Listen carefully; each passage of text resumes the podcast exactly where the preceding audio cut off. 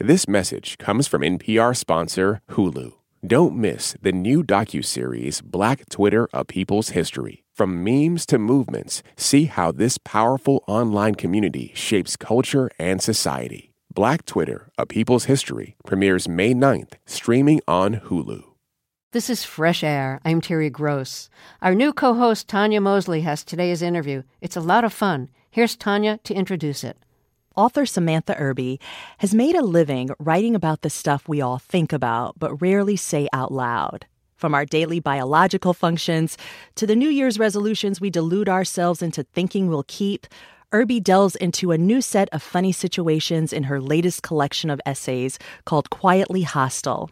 In it, she takes us through her rise as a Hollywood TV show writer, the trials of getting turned away at swanky restaurants for not dressing hip enough, to almost getting a popular cable network to turn her first book into a TV show, the operative word being almost. As a self described high functioning, anxious, and depressed person, Irby also gives us plenty to laugh about with her stories about domesticated life, moving from Chicago to Kalamazoo, Michigan for love.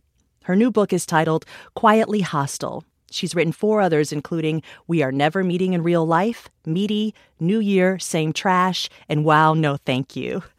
Irby has also written for Lindy West's show Shrill and was a co producer and writer on the Sex and the City reboot and Just Like That.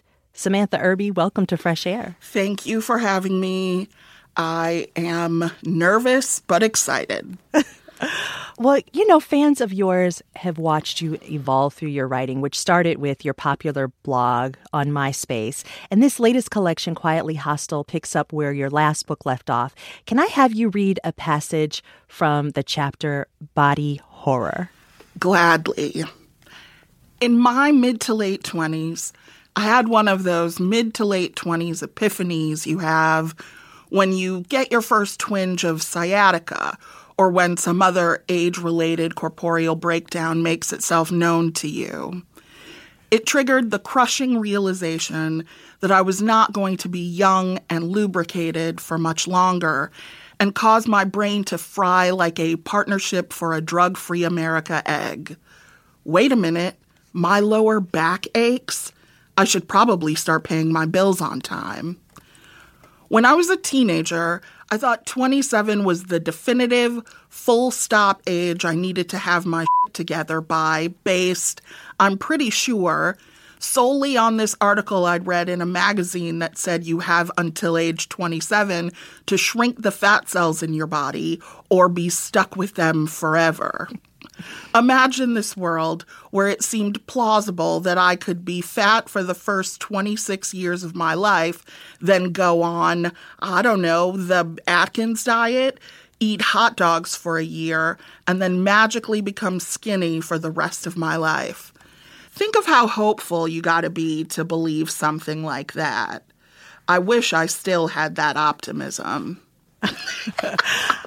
um, I think all of us have that optimism in our 20s. Yeah. yes. Yes. Yes. I do wish I believed things more or like believed in change more. I still am like optimistic, you know, hopeful, uh, cautiously hopeful, but I wish I, I really like believed I had the power to change anything to change any and everything, including yes. your body. Yeah. Um, you also, in this book, I mean, you're very real, like that chapter. You're also fielding job offers from Hollywood while somehow making the management of your Crohn's disease and getting a prescription for an antidepressant funny. What's your barometer for too much information? Is there actually such a thing? Yes. I, you know, people all the time will say like how do you are you afraid of what you put out there? Um, i sat in on this like memoir writing class once and um, this woman was like reading a thing she'd written and she started crying and i was like oh you should not work on that anymore. And she was like why not? And i'm like because you clearly like it's painful to you so anything mm-hmm. that I, because like when you put a book out into the world, you have to be prepared for people to talk to you about it until you die, right? Like if you meet someone and they've read your book, they'll you know they'll be like, you know, on page seventy two, I hated that thing you said, and then you know you got to talk to them about it. So if if if I can't have a conversation with a stranger about the thing that I wrote, I won't put it in a book. Well, the name of the book is Quietly Hostile. You say that's how you describe your public persona. Yeah. What does being quietly hostile actually look like? What does that it mean? It looks like an outer shield of Midwestern politeness and charm. I'm very charming. Under the surface, my blood is always at a high simmer. It's not boiling, but it is. it is bubbling a little bit. A little yes. Bit? yes. Yeah. It's always just like a constant low grade frustration with everything. But like keeping a keeping a nice face on it. Yeah, with a smile. yeah. Yes. Yeah. Some have described your work as funny self-help. You call it more of a survival guide. What do you mean by that? I mean, I am a I am in no position to truly help anyone, right? Like I have some tools and tricks that if people want to adopt, it'll get them from point A to point B. Because that's essentially like what I'm doing. I'm just trying to get to the next thing. I don't have any long term goals, I don't make any plans. I just am trying to find a way to get to whatever is happening after this. You know what I mean? And so, like, help I I don't know if I'm if I'm helpful to people, that is incredible and I feel great about it. Even if it's just to give them a laugh, right? Like I always want to be useful. I want someone to have a lift in their day because of some joke I made. I'm curious, would you ever consider or have you ever done stand-up comedy? Uh no, and I wouldn't consider it because this I have a real answer for uh, stand-up comedy it's like the only medium where the audience is encouraged to be rude to the person on stage. And i can't i can't get heckled. You know what i mean? Like i will pass away on stage. If I get heckled, I oh my god, just thinking about it, like I'm gonna break out in a cold sweat. Oh my gosh. Okay. Well, let's not get you okay. like. it's okay. But storytelling, which I have done, like Chicago has a big, used to, I don't know how big it is now, but um, a live lit community, which is essentially like storytelling. And there are all these storytelling shows. And I performed live in front of a live mm-hmm. audience. And I performed yeah, live for yep. years and years. But like a storytelling audience is like prepared to cry and uh, like pleasantly surprised when you make them laugh. Stand up audiences are like, make me laugh, idiot. And I don't need that kind of pr- I don't need that kind of pressure. For years, as I mentioned, you had been describing yourself as a high functioning, depressed person with anxiety. But did I read that you most recently were diagnosed with OCD? Yes, like nine months ago. I was like, I mean, the pandemic really like broke my brain, right? Like, I didn't leave the house at all, like, for two years. And I sort of like regressed into this like feral creature who all of a sudden was terrified of everything outside, right? Like in the grocery store, I'd be like I'd feel like people were chasing me, or like in the car, I always thought people were trying to run me off the road. And I was like, well, I could uh, be insane and suffer, or I could find a psychiatrist. So I found a psychiatrist who's like really great and like we just like talked and i described like the the way i think and the things i think about and some of my habits. And she was like yeah that's ocd and like you know we had session after session and she was like yeah everything you say is leading me to believe you have ocd and so then uh, she put me on zoloft Um, and then we bumped the dose higher and higher until it started to work. And yeah, I am still, I didn't write about it because I feel like I'm still navigating it. I don't like to write about a thing until I have a handle on it or I actually have something to say about it. Um, so yeah, OCD. I thought it was just like hand washing and, you know, checking the light switch a million times. But uh, no, it's a lot of stuff that I do, like, uh, like glamorous hoarding and uh, ruminating on the same thought for two hours. Has it felt like a relief to finally have a diagnosis? Yes.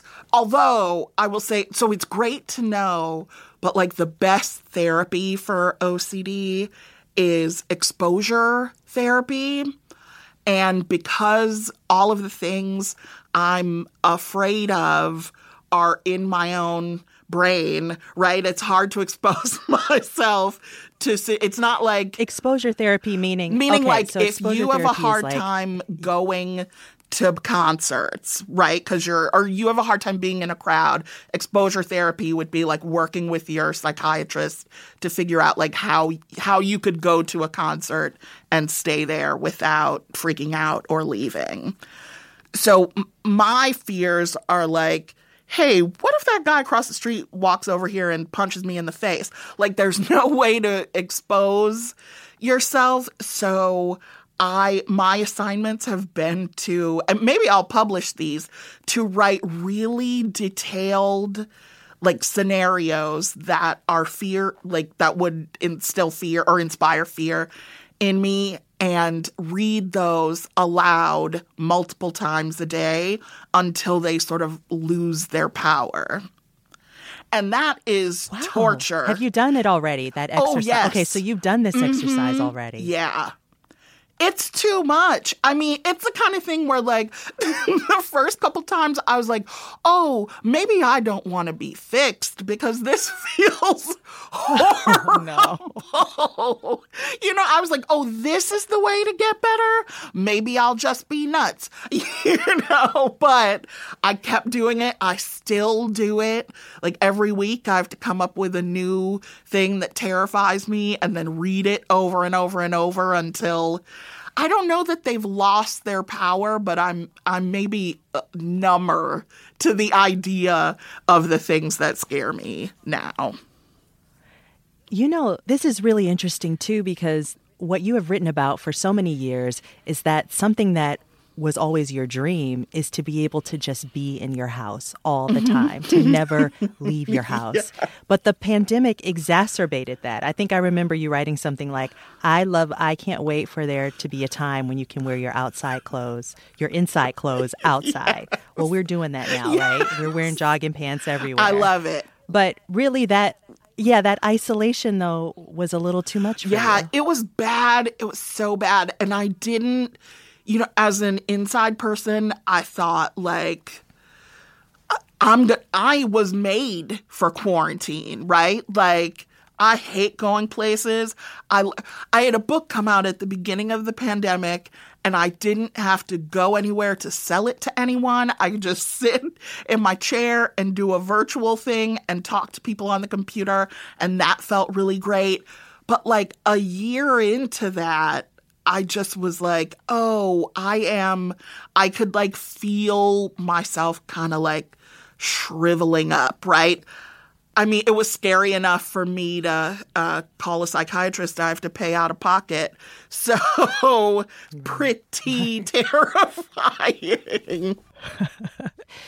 Sam, when you stayed in LA, you were working on the Hulu series Shrill, which is loosely based on writer Lindy West's book Shrill, uh, Notes from a Loud Woman. And in this episode that you wrote, it's titled Pool, and the main character, Annie, is played by Aidy Bryant. Um, she writes for an alt weekly paper called The Weekly Thorn, and she pitches this idea of attending a fat girl pool party to her boss, Gabe, played by James Cameron Mitchell. And Gabe likes to write about the obesity epidemic. Um, so I want to play a clip of, from this episode that you wrote. Annie, uh, who has been editing the calendar, she wants to write more, and so she pitches this idea of this pool party. Let's listen. All right, I've got a call in five. That means you're going to email me your pitches. That'll be all. Oh, actually, Gabe, if I could just give you a quick pitch. Literally just say email the pitches? Yes, yes. But you're going to give me a. Pitch? Yes, well, I heard about this pool party and it's all about inclusivity and celebrating word. larger bodies. And they sent it to the calendar, but I think it could be a cool story. Bodies in a pool. That's not a story, Annie. Okay, but it, it actually is about a lot more than that. It's about people feeling comfortable in their own skin. The last thing we need is everybody feeling comfortable in their own skin. That would be the 70s. My gut instinct is that it's not a good fit. Great fit for the calendar. Go crazy with that. Okay, and you should definitely trust your gut, but I also think that my last article is proof that my instincts might be good too, right? Annie, we got to pace ourselves. Remember Gutenberg's second idea after the printing press? No. Exactly. The answer is no. Thank you so much. Are we good? Yeah. That was a clip from the Hulu series Shrill, an episode that you wrote. And Annie ends up going to that pool party anyway, and she joins in. And this episode came out a few years ago.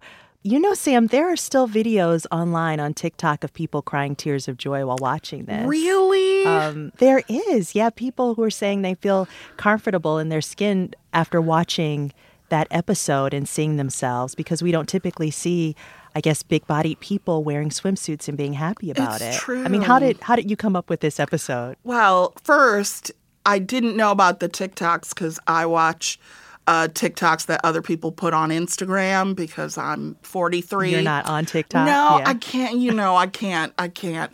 But that is so nice. I so we we had a 10 episode season and we knew that we wanted Annie to have kind of the same epiphany that Lindy had and like there's no way on TV to be like, hey, watch this character flip through a lot of pictures of like fat women in their underwear to feel, you know, to like feel better about her body, which is like what we did, you know. Um, so we needed to like come up with a vehicle that would be like something that would open her eyes. And Lindy and I both had been to separate um, fat babe pool parties. I went to the Chunky Dunk, um, and there there are some others. And and and we've been to like fat girl exercise classes and you know fat girl clothing swaps that kind of thing. And we just wanted like a catalyst through which Annie would emerge like feeling better about being fat and we thought like a pool party would be great because then we could like do a thing that I don't know that has ever been done. Nobody research and tell me, but like actual fat people in bathing suits on TV. I was like, if we get away with this, it's gonna feel like a coup. So I- I wrote the episode, I turned it in, and I remember walking in and seeing the pool and being like, oh my God, it looks, this is perfect. What a vision. And then, because I'm always waiting for the other shoe to drop, I was like, oh, but is this room full of extras going to be like Hollywood fat? You know what I mean? I was worried that I would go in to say hello, and there's nothing wrong with the size six, but that is not a fat person or a size eight, even. and I was just like holding my breath, like, oh, please. And then Lindy and I walked in to say hi to all the extras and there were just all these big glorious bodies being treated well. I don't want to divorce them from like being people but it's the bodies you notice first. And they were like making custom swimsuits for people and hair and makeup was happening and it was just like this beautiful dream. And i was like i cannot believe that we get to do this. Now no one has let uh, anyone do this since, so this might be our like one unicorn, uh, fat naked people episode. But it, I mean, it was a dream. Like I still am like in disbelief that we got to do it with no pushback. Let's take a break. If you're just joining us, I'm talking with author and screenwriter Samantha Irby. Samantha's new book, Quietly Hostile, is out now. It's her fourth series of essays, which follows her 2020 book, Wow, No Thank You, and her 2017 book of essays, We Are Never Meeting in Real Life. Irby was also a co producer and writer for the Sex and the City reboot in Just Like That. We'll be right back. I'm Tonya Mosley. This is Fresh Air. This message comes from NPR sponsor Hulu with Black Twitter, A People's History from Onyx Collective and Hulu. Directed by Prentice Penny, Black Twitter, A People's History tells the story of how black voices found a new home online and blossomed into a force for change while laying down some hilarious tweets along the way. From the memes to the movements, see how this powerful community shapes culture, society, and politics Black Twitter, A People's History premieres May 9th, streaming on Hulu. What does it mean to be black in America? In NPR's Black Stories, Black Truths, a collection of stories as varied, nuanced, and dynamic as black experiences, you'll hear it means everything. Search NPR Black Stories, Black Truths wherever you get your podcasts.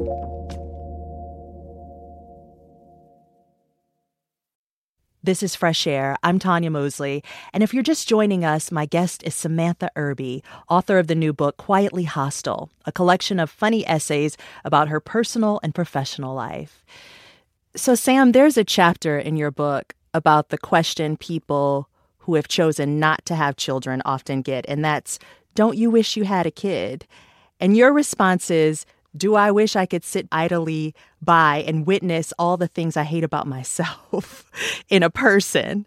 How do you respond to that question in real life? And does it actually bother you for people to still ask you that? It doesn't bother me because it gives me a chance to um, do a bit. I always love the opportunity to do a bit.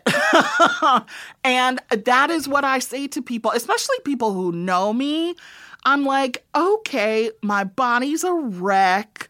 Um, I am mentally unwell. What part of, like, what part of you wishes that I was a person who had a kid? It's so weird how people will ask you something like that's like deeply personal, right? Just reflexively like hey aren't you aren't you sad you didn't have a kid? First of all what if i am sad? Are you going to help me pick up these mm. pieces of myself you just shattered on the floor for your amusement? No you're probably not. But also it's just like i have i didn't have a good childhood and i am a person who was like oh i don't ever want to subject anyone to the life I could provide for them, right? Because it's it wouldn't be great. At least like before now, right? If I had a kid during my childbearing years, uh, that kid would have suffered, and my life would have been hard. And I lived that as a kid, so I don't want to do that to another child.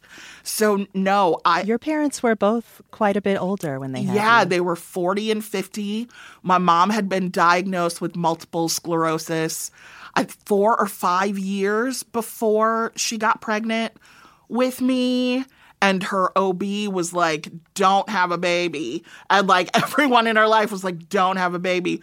But she wanted to have a baby because she'd had my sisters when she was really young and was finally in a position. She had a house, she had a husband, she was finally in a position to like do it the right way. And I that lasted for a few years and then everything fell apart and it was like, "Hey mom, I'm here now, but your OB was right. I should be in hmm. like the shadow realm somewhere, like floating around. But I I I don't know how to look a kid in the face and be like, yes, I willingly brought you into this earth or brought you onto this earth, like knowing what I know about myself and about the world. Good luck, you know? There's a chapter from your first book, Meaty, um, that you you talk in great detail about your mother. Her name was Grace, um, and you break up your life in two categories: before she got really sick and then after. There was something that happened when you were about nine years old that really accelerated her decline. What happened at that age? She was in a car accident. She was not wearing her seatbelt and she kind of like flew across the front seat and hit her head on the rear view mirror and a blood clot formed in her brain unbeknownst to her she didn't go to the hospital and then one day i was home from school and she was sitting on the side of the bed just like drooling and and like more incoherent than usual and i I don't, it took me a minute to, like, I thought she was just like gathering herself. You know, I was a little kid. Um, and she didn't seem to be like actively in distress.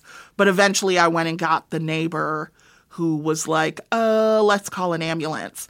And it turned out she had a blood clot in her brain. And when they took it out, her multiple sclerosis came out of remission like in a big way. She went downhill very fast. And you, I mean, the name of that chapter is My Mother, My Daughter. Mm-hmm. You refer to your mother as your baby mm-hmm. at that time. And you had to split yourself into two people this happy, smiley, well adjusted kid uh, who needed to make friends, who needed to be well adjusted and do really well in school. And then also your mother's caretaker. Mm-hmm and friend and nurturer at night. And this was, of course, very traumatic for you. Yeah. It, I mean, at the time, you know, it's just, you got to do what you got to do, right? Like, I just have to do my homework and go to school and I have to help my mom. But then when you look back on it as an adult, I just am like, I mean, this is not a popular thing to say, but I do get like very frustrated because that's a foreseeable problem that my parents never set anything up to deal with, right? Um, there there was no like help mom get into assisted living fund. You know what I mean? It was just like, oh, we made all these decisions, then everything fell apart, and now we're ill equipped to deal with them. Good luck, Samantha. Your mother died when you were 18. Actually, both of your parents died when you were 18, so you never really got to know them outside of that mm-hmm.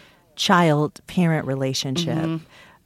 In Meaty, you, you write that you miss the idea of your mother, but you aren't really sure that you'd actually like her as an adult. What did you mean by that? I mean that I I don't know either of my parents as people. Like I know them as my parents, but I mean at least old school black parents in my case, they weren't the type to like they didn't like tell me their business. You know what I mean? There was no like Susie at work is really getting on my nerves. You know what I mean? Like, my, we didn't have like conversations about their feelings or their friends or what was happening. And unfortunately, it has turned me in, into an adult who's kind of like that. Like, if a kid is around when I'm trying to gossip, I'm like, you better go, you better go get the Nintendo, brother. I have, I have some rumors to spread. Um, but we never got to the point where we could talk to each other like people, like they were very much like child in a child's place kind. I mean, my dad was 50 and he had fought in Korea, right? Like he was just like a hardened old alcoholic. Um, and so it wasn't like they were having heart to hearts with me. Like I don't I don't know much about them as people you lived in Chicago for most of your adult life, mm. and then you moved to Kalamazoo, Michigan, to live with your wife and stepchildren. You're not a biological parent, but you are a step parent. What is it like being a step parent? Well, the way I do it, it's the best. I don't try to parent those kids. I don't. I mean, I'll tell them, like, wash that plate, but I don't have to, like, discipline them. I don't have to check the homework. I don't have to do any of the stuff that makes you hate your mom And I can do the stuff that like your cool aunt would do, right? Like buy you things your mom won't buy you. Um and so and that is the the way that works best for me, kind of a it's not hands off because I talk to them all the time, but like I'm not making their health decisions. Like they have two very capable parents. They do not need me to play that role. So I'm just kind of like amusing, but also I'll tell you to pick your stuff up and I can drive you places. It's like very seamless. Like it works. Okay, let's take a little break. If you're just joining us, I'm talking with author and screenwriter Samantha Irby. Samantha's new book, Quietly Hostile, is out now. It's her fourth in a series of essays. In addition to being a writer, Irby is also a co producer and writer for the Sex and the City reboot and Just Like That. We'll be right back. This is Fresh Air. This message comes from Apple Card. You earn up to 3% daily cash on every purchase. That's 3% on products at Apple, 2% on all other Apple Card with Apple Pay purchases, and 1% on anything you buy with your titanium Apple Card or virtual card number. Visit apple.co slash card calculator to see how much you can earn. Apple Card issued by Goldman Sachs Bank USA, Salt Lake City branch. Subject to credit approval. Terms apply. Support for this podcast comes from the Neubauer Family Foundation, supporting WHYY's Fresh Air and its commitment to sharing ideas and encouraging meaningful conversation. In this country, some truths aren't self evident. In NPR's Black Stories, Black Truths, a collection of stories as wide ranging and real as the people who tell them, we celebrate the Black experience for all its soul and richness. Search NPR Black Stories, Black Truths wherever you get podcasts. This is Fresh Air. I'm Tonya Mosley, and if you're just joining us, my guest is Samantha Irby, author of the new book Quietly Hostile, a collection of funny essays about her personal and professional life. Okay, one of my favorite chapters in uh, your latest book, Quietly Hostile, is the chapter How to Look Cool in Front of Teens. I probably did the most uncool thing and read it to my team. so, um, but I just thought it was like really funny. So I would love for you to read just a little bit of it. Do not try to engage or bond with them over anything young people like. Never earnestly ask for their opinions on literally anything you enjoy do not mention their body ever in any capacity and try not to notice that they even have a body. Let them drive your car. How did you learn this? Was it through, you know, through experience with your stepchildren? Oh, yeah. Everything in there is based on an interaction that I've had with them. Like I I don't you know how there are like adults who don't care like what teens say or that teens are cool and they're not. That's not me, right? So when the friends are over for the sleepover, I'm not like putting on a show, but I do want them to be like, oh, your stepmom, she has tattoos. She's cool. Uh, that's actually important to me. I don't read reviews of my work, but I definitely listen to reviews of my outfits from 14 year olds. but yeah, just trial and error of seeing like what what makes them light up versus what makes them like grunt and walk past me. One thing that you do just by virtue of sharing your life is normalizing being bisexual. When did you understand yourself to be bisexual? And did you ever have conflict around it, like having to make a choice? Well, no conflict because, and excuse the callousness of this, but it's real. Uh, dead parents, you can do whatever you want. T- truly, I've done whatever I wanted because it like there's no one who's gonna tell me. Honestly, I didn't have the kind of parents who could be like, "Oh, you've brought shame to our family." But if they tried it, you know, I don't have to deal. I don't have to deal with that, so I can just do whatever. I think early on, I I sort of like knew I had I would go with whomever expressed interest in me, right? Like I knew that from an early age that if a woman came up to me and was like, I'm interested, I'd be like, I'm interested back.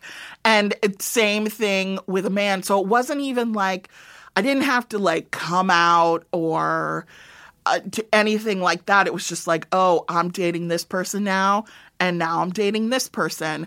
I have gotten uh, some pushback from queers who are like, you never write about the women you dated. And I mean, I have a policy of not making fun of women. And honestly, there there's nothing But you make fun of men. Yes. Yes. I mean, not to turn this into misandry today, but come on, of course, they could take it. Um I I also have never had a woman pull the kind of stuff men pull, right?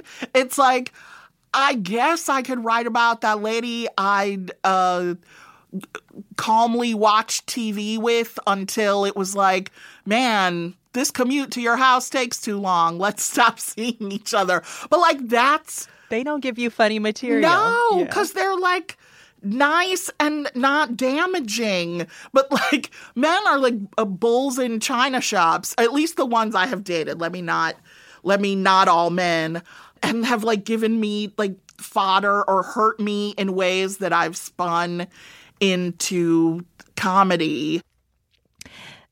Followers of yours don't just know that you have Crohn's disease. You mentioned it a while ago. You have Crohn's disease, but they also know from your writing in great detail what it is like to live with it. Can you briefly explain what it is and why it's important for you to write about it with such specificity? Little anecdote.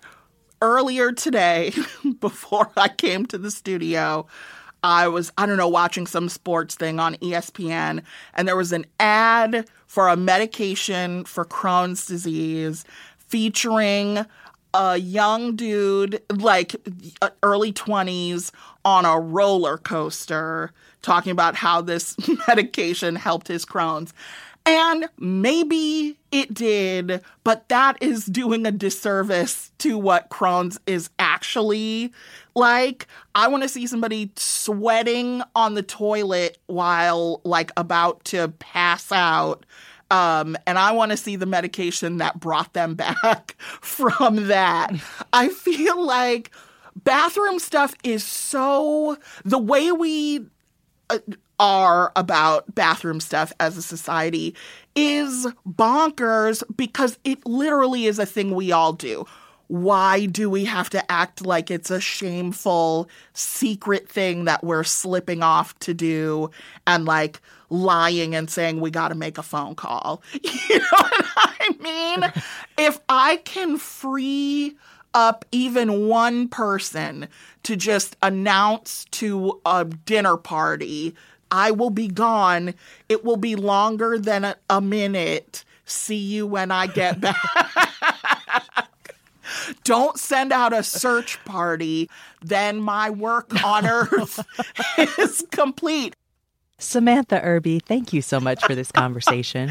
thank you for letting me What a way to end. desecrate the NPR airwaves. Tonya, this was amazing. Samantha Irby spoke with Fresh Air's co host Tonya Mosley. Irby's new book is called Quietly Hostile. After we take a short break, TV critic David Bianculli will review a new Netflix documentary series hosted by Barack Obama called Working What We Do All Day. This is Fresh Air. Support for NPR and the following message come from PBS. PBS invites you on a trip to the future. A Brief History of the Future is a groundbreaking series about people's futures and how they can be reimagined. A Brief History of the Future. Stream now on PBS and the PBS app. This message comes from NPR sponsor Hulu. Dive into the chilling new Hulu original series, Under the Bridge, the riveting adaptation of the acclaimed true crime book. Based on shocking true events, Under the Bridge tells the haunting story of a murder that lays bare a small community's darkest secrets. Go deep into the hidden world of the town's tormented teenagers as detectives race to solve the sinister crime. Starring Riley Keough and Lily Gladstone, Under the Bridge is now streaming with new episodes Wednesdays only on Hulu. Support for NPR and the following message come from the Walton Family Foundation, working to create access to opportunity for people and communities by tackling tough social and environmental problems. More information is at waltonfamilyfoundation.org. This message comes from NPR sponsor Vuori. Jump into a new perspective on performance apparel. Vuori makes products that stand the test of time and hope to inspire others to live vibrant, healthy lives, empowering your best life in clothing that can be worn for just about any activity from running to yoga. Visit Vuori.com slash NPR to receive 20% off your first purchase and enjoy free shipping on any U.S. orders over $75. Discover the versatility of Vuori clothing. This is Fresh Air. Tomorrow, Netflix premieres a new four part documentary series called Working What We Do All Day. It's a modern take on Studs Terkel's influential 1970s book of interviews, also called Working. This TV version is hosted and narrated by Barack Obama. Our TV critic, David Bianculli, has seen all four episodes and has a review. Studs Terkel came out of Chicago as host of a long running radio show. He interviewed people but became famous not by interviewing the rich and famous, but by talking and listening to ordinary folks. He wrote several best selling books built around these conversations. One of them, which came out in 1974, was called Working. People talk about what they do all day and how they feel about what they do. Several years later, one of the readers of that book was a young man named Barack Obama. Sometime in college, I came across this book called Working by Studs Terkel. Which was a chronicle of people from every walk of life and what it was like for them to work. There is no one way to begin, it's arbitrary. But you want to find, I suppose the word is quintessential truth, the essence of a truth. It was the first time anyone had really bothered to ask ordinary people directly what work was like for them. You feel you're fairly paid? Uh, I'm underpaid, but it beats not having a job at all. This is right about the time where I became interested in trying to figure out what kind of work I was going to do. This is from the opening introduction to Working, but it might have served as the sales pitch at Netflix when executive producers Barack and Michelle Obama described their vision of a new documentary series. Their show would start with the issues confronted in Terkel's original book then apply them to the present and the near future. Barack Obama's description in the opener grabs you, and from then on, this new working series never lets go. It was the 1970s, a new era of automation, global competition, and offshore manufacturing. These huge forces being felt in people's lives, with a new profits obsessed corporate culture starting to take hold. It's all about this here. 50 years later, we're in another moment of explosive change. Artificial intelligence, remote work, spiraling inequality. It can be hard to make sense of where we are and where we're going. What if we pick up Stud's project for this new moment? What if we take three very different places and three very different industries? Home care, tech, and hospitality. What if people we might never ordinarily meet invited us into their lives and told us about their ambitions? What if we started at the bottom and worked our way up? The structure of this four part series is flawless. The first episode visits three people working for different companies in as many cities. Then the remaining three episodes spend time with new people at those same companies, but higher up the employment ladder.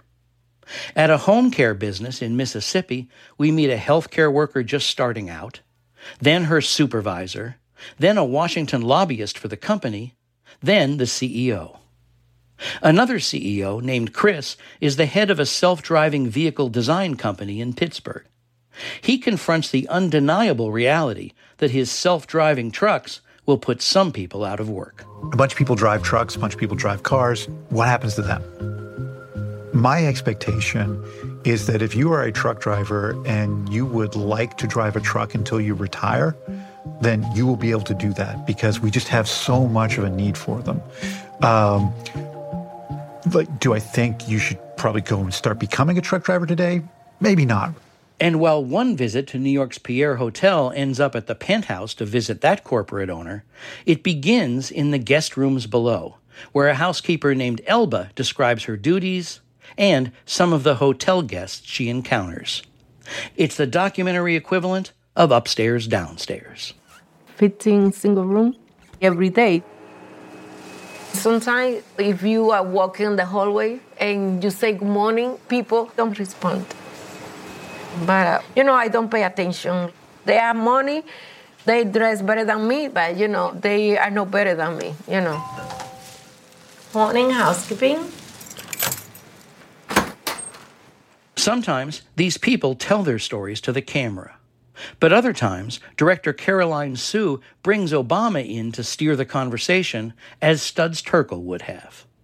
You see no Secret Service, no TV crew, just the former president sharing a home cooked meal with someone, or in this scene with Randy, the single mom healthcare worker, grocery shopping with her at the local Piggly Wiggly. Obama is pushing the cart, with Randy's young daughter riding inside and making happy noises as they make their way down the cereal aisle. Do you have an idea in your mind about what work should be? Because some folks, like my mother in law and my grandmother, you know, their attitude was I don't go to work to feel good or to get meaning or I go to work, I go to, to, work my to pay my bills. And I think younger folks, I think our attitude, you notice how I said our attitude? Mhm. yeah. You're young as you feel, baby. But especially with your generation, I think sometimes people expect that they should feel fulfilled in their work, that paying the bills isn't enough. I just want to be at home, on my porch, in my rocking chair. My refrigerator's full, my bills is paid, my child is killed. That's that's the dream. You find That's peace. Way back in 1982, the PBS series American Playhouse presented a musical version of Working, with Terkel's interviews reshaped into lyrics and music by Stephen Schwartz, the composer of Godspell and Wicked. James Taylor sang one song playing a trucker. Patti LaBelle sang as a cleaning woman, and Rita Moreno sang about being a waitress. That was an enjoyable, inventive offshoot of Terkel's original concept. But Netflix's new working is much more important. It offers a wide view of the workplace, exploring the concerns and aspirations of people on all levels of the economic scale. It's the best TV documentary about jobs and workers since Edward R. Murrow's Harvest of Shame on CBS. And that was more than 60 years ago. David Bianculli is a professor of television studies at Rowan University. He reviewed the new documentary series Working, hosted by Barack Obama. It premieres tomorrow on Netflix. Tomorrow on Fresh Air, we'll talk about the far right extremist group, the John Birch Society, which was active from the late 50s through the early 70s. My guest will be historian Matthew Dallek, author of the new book Birchers How the John Birch Society Radicalized the American Right. Dallek says the Birchers propelled today's extremist takeover of the American right. I hope you'll join us. To keep up with what's on our show and get highlights of our interviews, follow us on Instagram at NPR Fresh Air.